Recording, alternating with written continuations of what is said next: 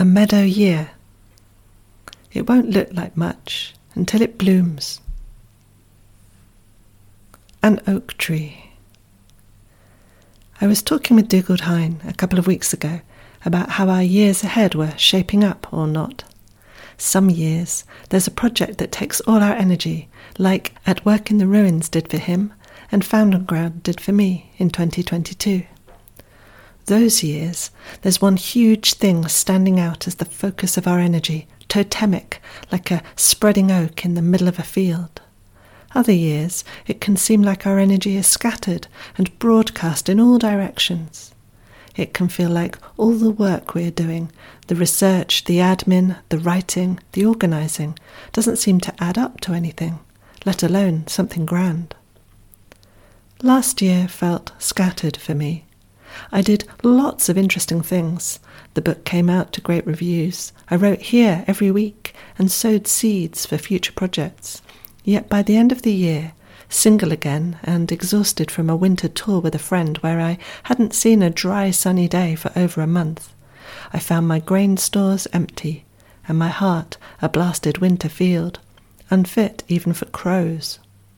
I hunkered down in my flat, unable to start writing the new book, puzzled as to why I was so empty, until I remembered what grief does to the body.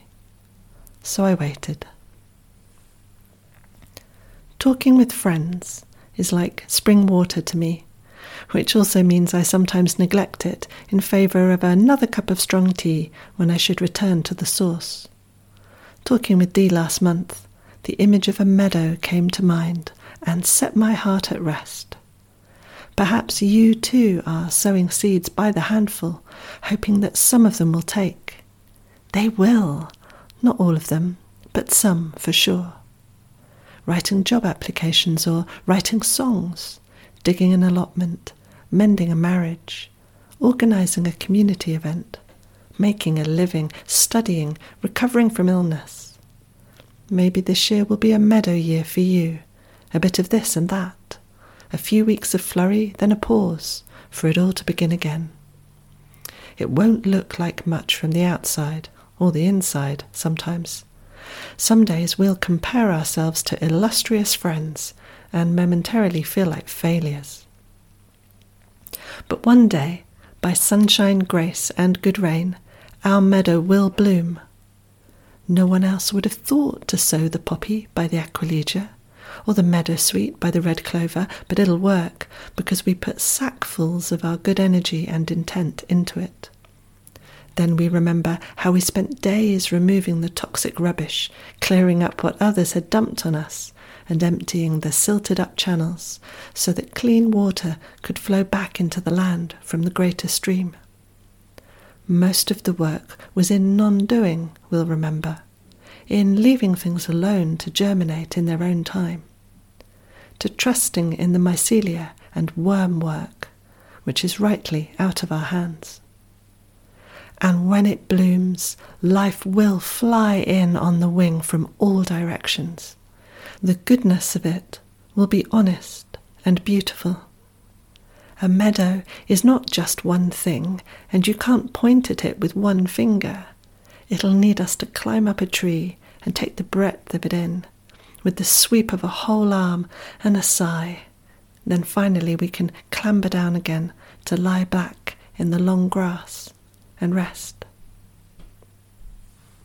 A fallow field. I have been enjoying recent posts by David Benjamin Blower, including this one linked to in the post from last week about fallow fields, forgiveness of debts, and a sacred levelling in Mosaic law.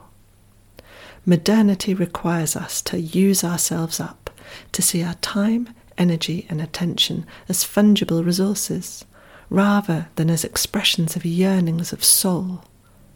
This is profoundly damaging for health, relationships, as well as for the earth. A grateful response, scattered with the wild seeds of my own week, follows. Year of Jubilee. A Sabbath year of the heart, all debts deemed repaid Nothing to be grown this season but that which plants itself field mice, vetch, and fallow deer, thistle, buzzard, fox. Today they scraped the irate flesh, found it not a threat. I toast this with pastel de nata and coffee with a friend. We speak of the love wars, missions, wishes, loss. No gauze left in my kit. Threadbare wounded men now must cut their own cloth and field dress their gashes, or chew mush from ribwort, mending, feeding, washes.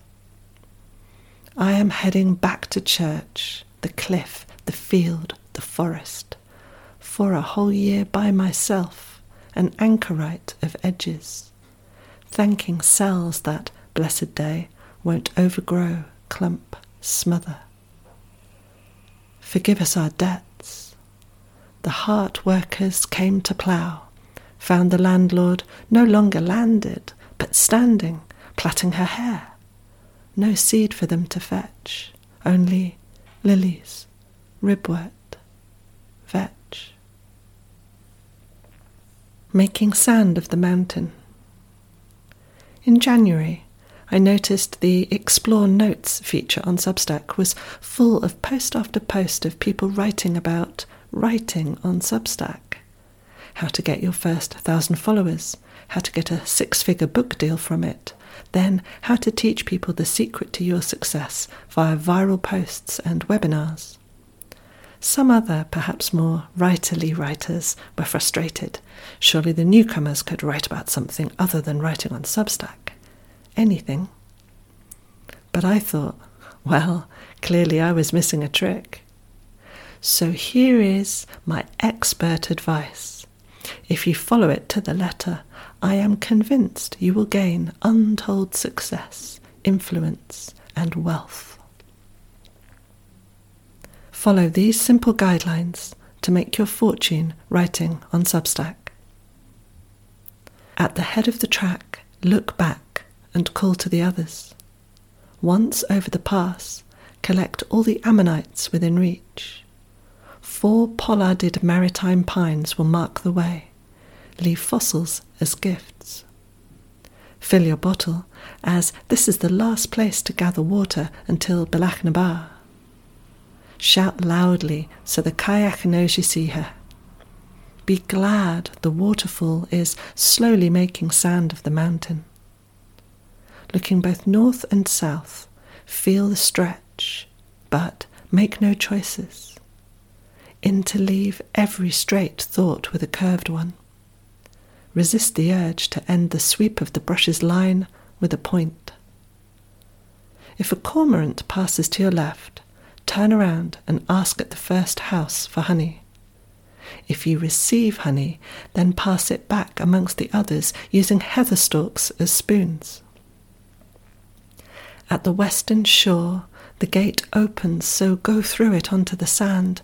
Don't be late. I will meet you at the black house on the Spit's End. The last 600 miles take between five heartbeats and a year or so. There is no direct path between the spit and the gate, between my grandmother's dream and the run in full spate. That is why we always carry questions, love, and good hard cheese.